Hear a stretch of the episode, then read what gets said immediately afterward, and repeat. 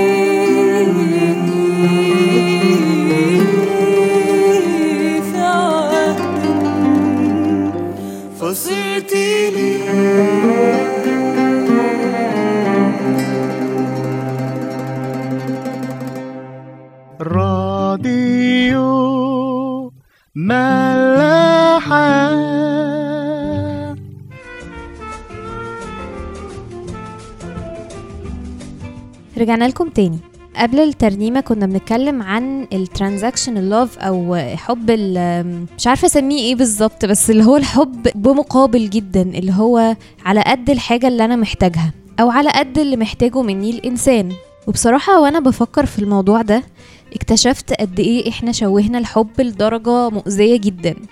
إن أنا أوقات كتيرة قوي ممكن أتعامل مع الناس اللي حواليا على أساس إنهم مجرد عملية كده عايزة أتأكد إن أنا هتم في اللحظة اللي أنا محتاجها. وبتعامل مع حبي على إنه لازم يكون ليه مقابل. مش أنا كنت مع الشخص ده وقفت جنبه كنت جدع معاه يبقى أنا دلوقتي أستحق نفس المعاملة بالظبط يبقى جدع معايا ويقف جنبي. مش أنا عملت كذا وكذا وكذا يبقى أنا أستحق كذا وكذا وكذا. وكأن الهات والخد ده بال... بالقد بالظبط. أنا اديتك 70 جنيه هات 70 جنيه. أنا دلوقتي محتاج حاجة وعندي رصيد عندك. بغض النظر أنت حالتك إيه أنت لازم تردها لي. وعلى فكرة أنا هنا مش بقول إن إحنا ما يبقاش عندنا أي expectations أو توقعات من الناس اللي حوالينا لأن ده هيخلينا أكيد مش بشر. وحتى أكتر حاجة بتطمني في الموضوع ده هو رياكشن المسيح أو رد فعله دايما مع التلاميذ بتوعه كان بيوري إن هو عنده توقعات من الناس اللي حواليه بشكل صحي وبشكل مظبوط. يعني مثلا لما كان تعبان في جاثماني كان بيقول لهم اسهروا معايا وقت ما يهوذا خانه أكيد حس بالخيانة وحس بالزعل عليه.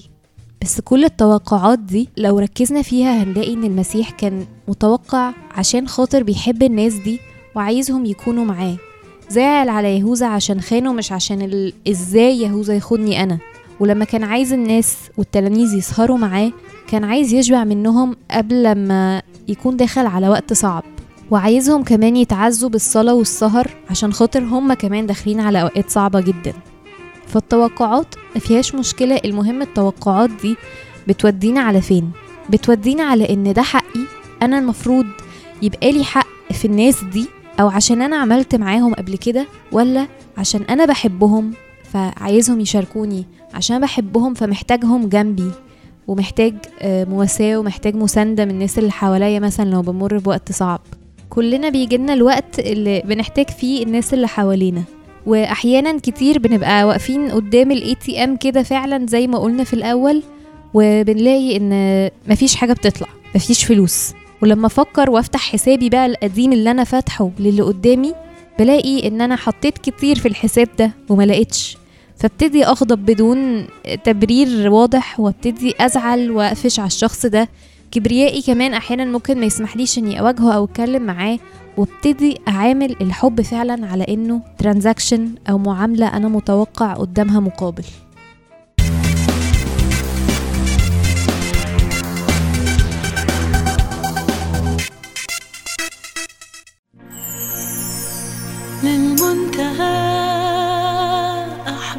أحببتني مرت عليا وقومتني